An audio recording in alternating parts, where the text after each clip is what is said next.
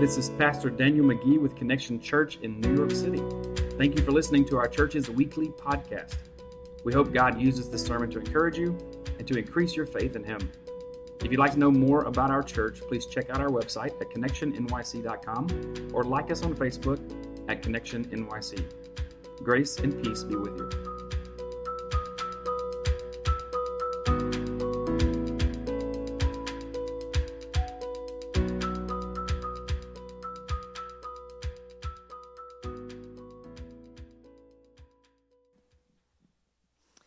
Reading from the New Testament book of 1 Peter.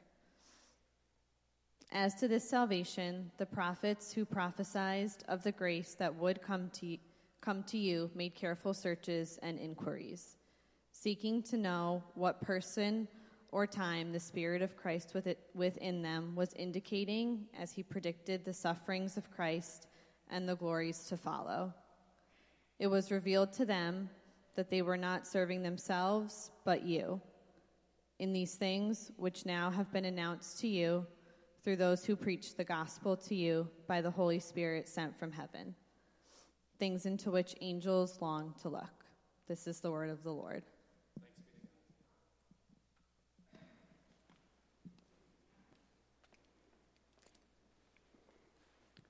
So, if you were just reading through your Bible and only read these three verses, you would have a lot of questions.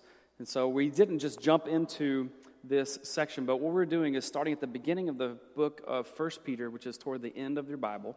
It's written by the Apostle Peter, and it's one letter that's written um, to this group of Christians that are spread all over what is modern day Turkey.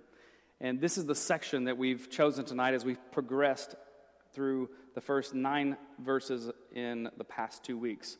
And so, what we're talking about tonight specifically is what Peter is focusing on in these three verses. And what he's talking about here is salvation. Tonight, we're talking about I'm not over it. You know, there are some things in life that we should really get over, right? There are some things like losing a game on the basketball court. We should get over that. Hashtag I'm over it, right? There are some things like losing our sunglasses when we only paid $3 for them in Chinatown. It's okay, it's fine. Get over it, you lost it. Having someone break up with us. That may take a little longer, but eventually we should get over it and realize that God has someone better for us. Being passed over for a promotion at work, that stings a little more maybe.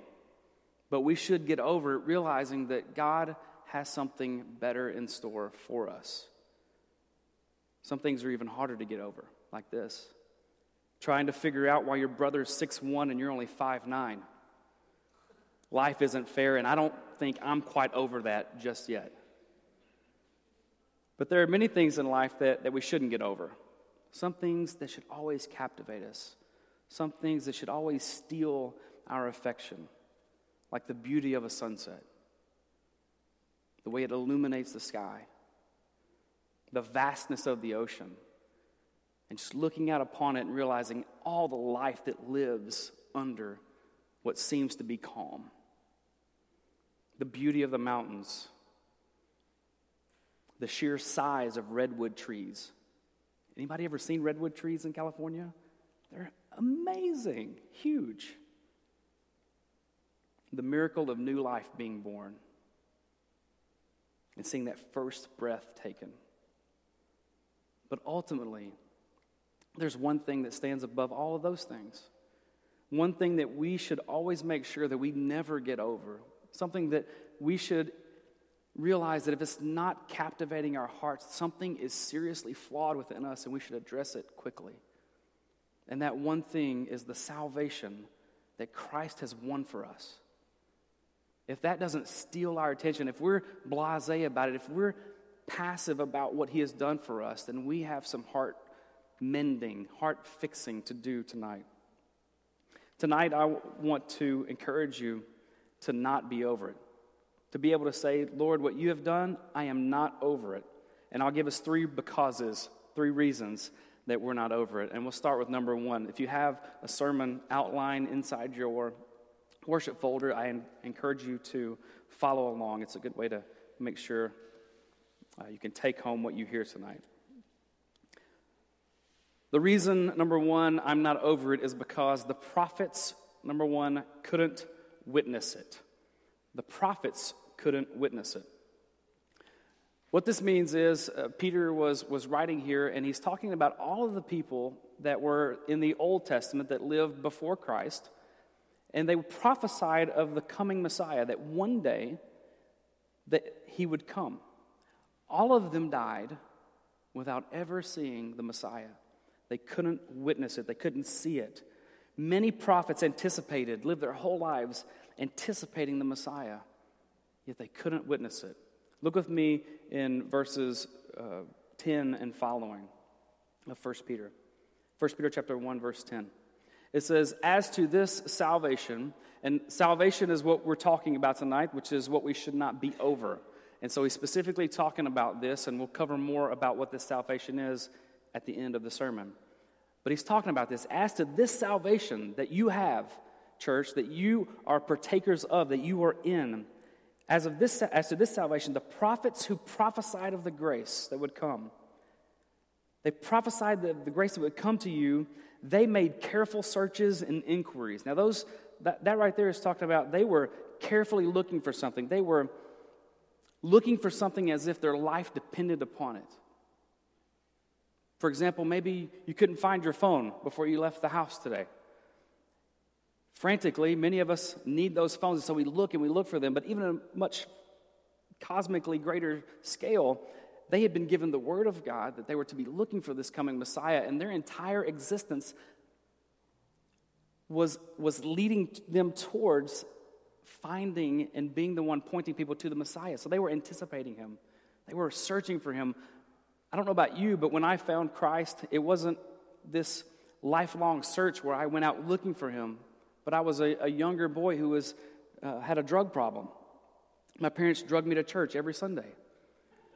And so finally, one day, it, it, it hit me of the salvation that Christ had for me, and I responded to that. But I didn't have this long searching. It was very much so that He found me. But for these prophets, they were looking and searching, and they wanted this more than anything, and they never got to see it happen for themselves. They had careful searches and careful inquiries. Careful goes with both of those words there careful searches, careful inquiries. And they were seeking in the next verse, they were seeking to know what person or what time the Spirit of Christ within them was indicating as he predicted the sufferings of Christ and the glories to follow. They were, they were like, okay, this is the word that God has directly given to us. This is what we're pointing people towards. Now, where can I connect the dots? Where can I see God at work here? When is this going to happen, and through whom will it happen? And in verse 12, it says, It was revealed to them that they were not serving themselves, but you. And I'll stop there. It was revealed to them that what they were doing was not for themselves but it was for you. This was hundreds of years later when Peter wrote this. Hundreds of years. So it wasn't even for their direct children. It wasn't leaving a legacy for their children and their grandchildren, but it was hundreds of years of doing something for people that would come much later. One of the prophets that Peter is going to reference later in this letter is Isaiah. And he is one of the ones who prophesied in uh, the coming of Christ. In Isaiah chapter 53, we see this. Now, Isaiah chapter 53 was written 700 years before the crucifixion of Christ. Did you hear that? 700 years. And crucifixion had not even been uh, a, um, a form of punishment, it wasn't even invented at that point, all right? So, this is going to point to that. Here we go. In, in Isaiah chapter 53, verses 5 and 6, it says, But he, was pierced through for our transgressions. He was crushed for our iniquities, our sins, our transgressions. The chastening for our well being fell upon him. And by his scourging, you've probably heard it more by his wounds, by his wounds, by his scourging, we are healed. All of us, like sheep, have gone astray. Each of us has turned to his own way. But the Lord has caused the iniquity of us all to fall on him. So there's this epic pointing the people that there's this Messiah coming who's going to be the one that's going to be crushed and take away the sins of the world. And it's all going to fall on him. Every sin that you have done fell upon Christ as he took your penalty for you. That's an amazing salvation. Everything that you did prior to today has been covered by the blood of Christ. Everything from here out, you're on your own. I'm kidding. Okay? Some of you look scared when I said that. I'm just kidding. Every sin that we have done and the ones that we will even do, God's covering it for us through the blood of Christ. What an amazing salvation. Isaiah was, was writing this down and he was saying, Who, Lord? Who is this going to be? And, and when is this going to be? And how long is this going to take before this happens? He lived the life of anticipating and he never witnessed the Messiah. Many people lived to prophesy the coming of the Messiah and they never witnessed it. It wasn't just him. They yearned to see it. It wasn't something boring for them, but they wanted this more than anything. But their faith was to help others. Their faith was to help you and to help me. And the same thing goes for us, too. One way we can apply this to our lives is to realize that, that our faith, yes, it is for us. It is very important for you to respond to the gospel. It is necessary for you to understand this is what God has done for you. Now, what are you going to do about that? Will you believe it or will you reject it? That's important. Yes, the gospel is for you, but your faith is also for others. Your faith is for the people that will come after you, whether you have children or not. The people that you're around, your neighbors, the people you work with, they need to see your faith that is unshakable. They need your faith to draw them to faith in Christ. It also helps us when we understand that our faith is used to help others. We just came back from a mission trip. And uh, I am excited because later in the service, uh, one of the men on our mission trip is going to share some highlights with what we did. But one of the cool things about serving alongside other Christians is that you get to go some, on a mission trip is you go somewhere where you're not used to, and you spend a lot more time typically praying together and living together and riding in jeeps together and getting bitten by bugs together and, and uh, tearing things down together, getting scratched, and all those things. But you also, if you'll understand, um, you, you'll get some inside jokes that you'll be able to share for the rest of your lives. Okay? Some moments. For example, I'm going to read a sentence, and the eight people that went on the trip, you will enjoy this. The rest of you will not have a clue what I'm talking about. You ready? Okay, here I go. Here's my sentence.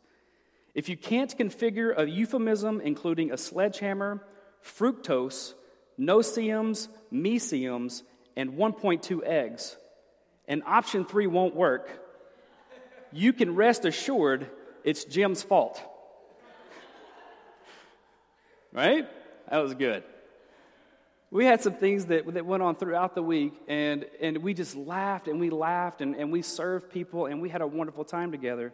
But we encouraged, I think everyone on that trip was encouraged by probably everyone on that trip. That we benefited from being there with each other, and our, our faith encouraged one another. Our, our presence encouraged one another. And I encourage you that as, as we continue through the years of, of going on mission trips like this, to find one that you can go on and, and so that you can experience the opportunity to serve alongside your brothers and sisters and get to know them in ways that, uh, that will surprise you in great ways as well. But it's not just even the, the people you go on a mission trip with, but also, this is harder. Your enemies need to see your faith as well. The people that speak out against you, the people that are, that are opposing you in the workplace and at school or wherever it is, they need to see your faith. They need to see your faith and see you go through what you're going through so one day they will be pointed to the fact that they too can glorify God. So, the first reason I'm not over it is the prophets wanted this so bad, and they could never witness it. The second one is this I'm not over it because the angels couldn't possess it. The angels couldn't possess it. So, angels and humans function differently, and there is a different. Uh, uh, eternity. There's a different uh, a role that God has for, for both of those uh, people, or angels and, and for humans. And so I'll just read the text and then we'll talk more about that in a second. So, verse 12 is where we see this. It says, It was revealed to them, again, talking about the prophets, that they were not serving themselves, but you they were serving in these things which have now been announced to you through those who preach the gospel to you by the Holy Spirit sent from heaven. And then it says, things into which angels long to look. And so, this is saying this longing that they have is this deep desire they have to, to look upon what's happening. So, it's, it's not saying that they want to do this, but they can't do it. It's not saying they want to, but it's off limits. What it means is they want to because, in a sense, angels are outsiders. Angels are outside of this redemptive rescue that God is doing through the gospel. They don't have the drama of sin and forgiveness since they never sinned. And they love to watch the great work of God's salvation unfold in history and in the lives of the saints. They love to see people respond to the gospel. They rejoice. In fact, when a sinner turns to Christ and, and is born again, the angels in heaven rejoice with a loud thunder. They love to see it. They're some of our biggest fans. Peter's point is this he says, if angels, if angels get excited about our salvation, how much more should we get excited about it? If they're stoked about this, how much more should we be? If angels love to look at the work of God in saving sinners like you and me, how much more should we, who are the very beneficiaries of that salvation, we're not just onlookers, how much more should we love to look into it and be thankful for it and say to the Lord, just like Peter did, Blessed be the God and Father of our Lord Jesus Christ. The angels long, like the prophets long to see the Messiah. The angels long to see people respond to the good news of Christ, to be born again. And if they're that excited about it, and they can't possess it, but they're able to just see it as an observer, it's like me going to a professional sports um, uh, event. Name any, I was trying to think of a specific sport, but just, just name one. I'm not going pro in any of them. And so it's like me going there and loving to on look and see someone win the Super Bowl. That's great. I'm never going to be out there winning it, but I still find joy in it. And so we are the Super Bowl winners. We get to win, win, win, no matter what. Got Jesus on our mind, we can never get enough. And then when we sing, everybody hands goes up. And they stay there. And they stay there. No? Okay. All right. So I should stop now. The angels can't possess the salvation and know it the way we do, but they still long to see it. And so the second reason I'm not over it is because I now know that the angels long and desire to see what I have. And the third one is this the reason I'm not over it is because I can't comprehend it. I can't comprehend it. I'm not saying that we're uneducated, unlearned, or inept in understanding this. What I am saying is that there is a height, a depth, a width, and a breadth of salvation that is above our capability to fully know. We can spend the rest of our lives discovering the depths and the beauty of God's love for us. You will not learn all of it. And when you think you learned it all, you're going to break through to another level of it, and you're going to go through this discovery all over again like, whoa, I just thought I knew what was going on here, but it's so much greater than I ever thought. It is a privilege to explore this salvation for the rest of our lives with the assurance that we're never going to get bored. In fact, the only way that I believe you'll ever get bored with your salvation is if you choose to. If you choose to be complacent and blase and bored with it, then you'll have exactly that. But if you are pursuing it, if you are searching the depths of God's love for you, you will never get bored with it. Going back to the, the beginning of this letter in 1 Peter chapter 1, verse 3 and following, we're going to finish with, with this part of the sermon tonight and unpack a little bit of what this gospel is. Why is this gospel so amazing? Why is it something that we should not ever get over? And so we'll look in verse 3 and go from there. Peter writes, Blessed be the God and Father of our Lord Jesus Christ, who according to his great mercy. So, what we need to understand from the very beginning is the only reason you and I are loved by God, the only reason we're accepted by Him, the only reason He has made a move toward us is because in His goodness, He has chosen to give us this great mercy. He doesn't owe us anything, but through Christ, He gives us everything. He doesn't owe us anything, but through Christ, He gives us everything. And according to His great mercy, He caused us to be born again, awakened, reborn, born of the Spirit to a living hope. Not a hope that's in the past or a hope that's in the future, but it's a hope that's living right now through something specific, through the resurrection of Jesus Christ from the dead. Christianity is built around the resurrection of Jesus Christ from the dead. He keeps going, verse 4 to obtain an inheritance. Fantastic. I want to hear more about this inheritance because my mom and dad have already told me that we're not going to get much. Okay? So let's dial in here. Obtain an inheritance. All right. That is imperishable. That means it will never die. This inheritance, and it is undefiled. That means it is pure and perfect. It will not fade away like your favorite t shirt after the third or fourth wash. It doesn't fade. It is reserved in heaven for you. You have a reservation in heaven for you for an inheritance that will never go away. When you show up, it's going to be there for you. And he keeps going.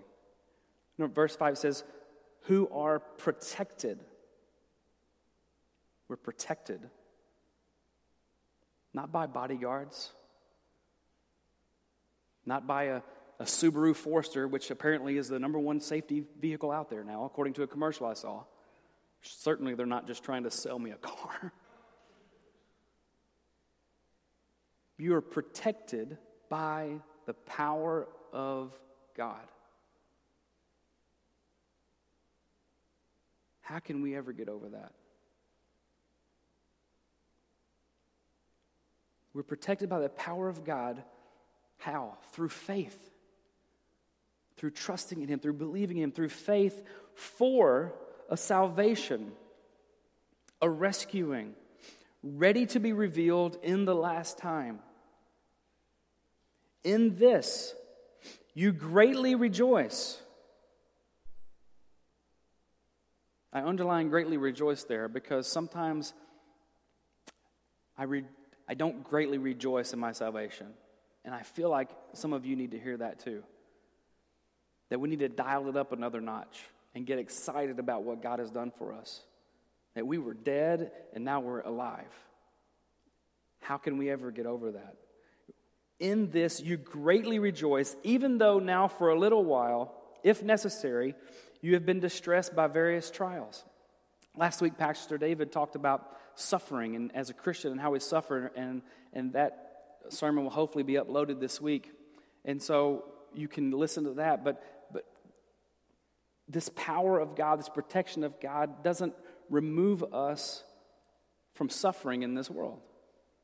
But in the midst of that suffering, we can still rejoice greatly. In the midst of that suffering, we can still know the power and the protection of God, knowing that for a little while, even if it's the entirety of our lives, even if we suffer for all 100 years of our lives, it's just a little while compared to eternity. Now, knowing that, I feel like I should maybe have less pity parties for myself.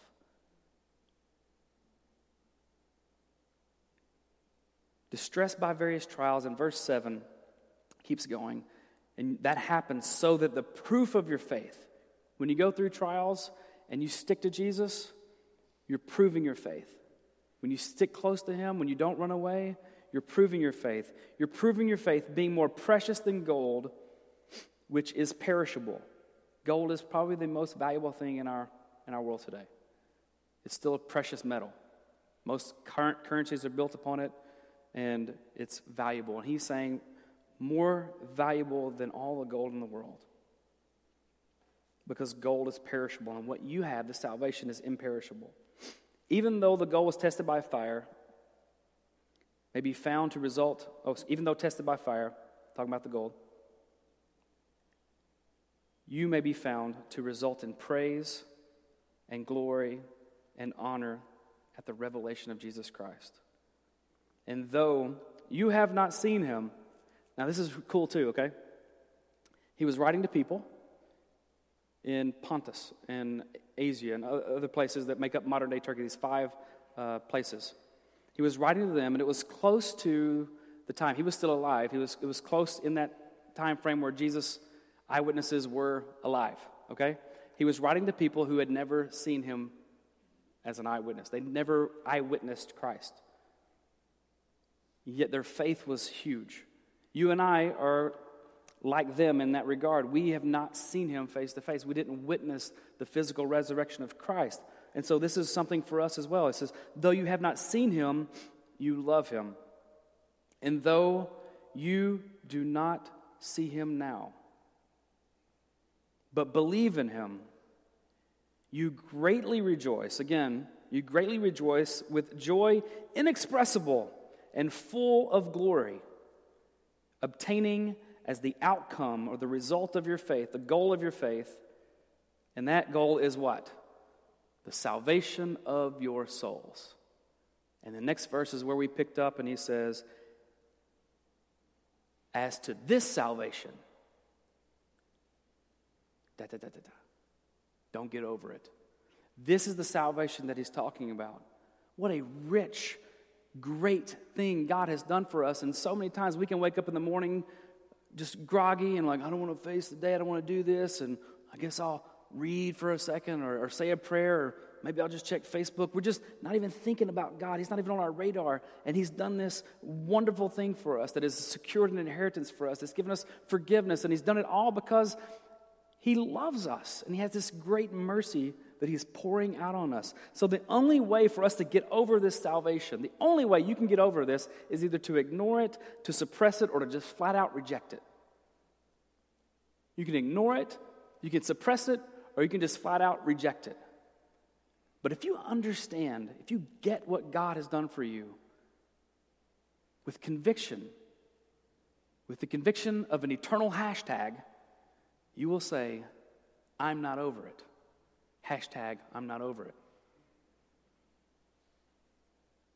When you understand what you have been saved from, that God has saved me from eternal condemnation, eternal death, separated from Him forever. And when I understand that He has saved me for an eternal relationship with Jesus, that I will know Him greatly forever as the shepherd of my soul. When I realize that He's taken me from death and misery to life and joy abundantly, how can I ever get over that? We aren't just unfilled without Jesus. We're not just unfulfilled without Jesus. But without Christ, we are dead. With Christ, we are alive. This salvation was paid for by the work and the faithfulness of Jesus. He did the work for us. He earned the salvation. He earned the grace. And now, through His earning, He is offering it freely to everyone who will call on Him as Lord. And so today, I encourage you to tell Jesus, Jesus, I'm not over it. And maybe today you're like, you know what? I kind of I, I kind of thought I was over it. it. It wasn't that big a deal. But today, God, I just want to recommit to you that what you have done for me is worthy of my full attention and I'm not over it. And I'm not saying that you need to make sure that you live every day of your life, every moment of your life, proving your love to God. That's not what this is saying. What I'm saying is that for the rest of your life, do your best to remember that God has proved his love for you by sending Jesus to the cross. He owed you nothing, He owed me nothing, but He gave us everything through Jesus. Jesus, you're amazing. Jesus, you're wonderful. You're more than wonderful, and I'm not over what you've done for me. The good news is this even though all of us at some point have been distracted from the reason why we're here, we get distracted. The good news is Jesus never lost his focus. Even though we sometimes see the gift of salvation and it loses its luster in our lives, and our love for God has ebbed and flowed in our lives. The good news is the Lord has never wavered in his love for us, it's remained constant.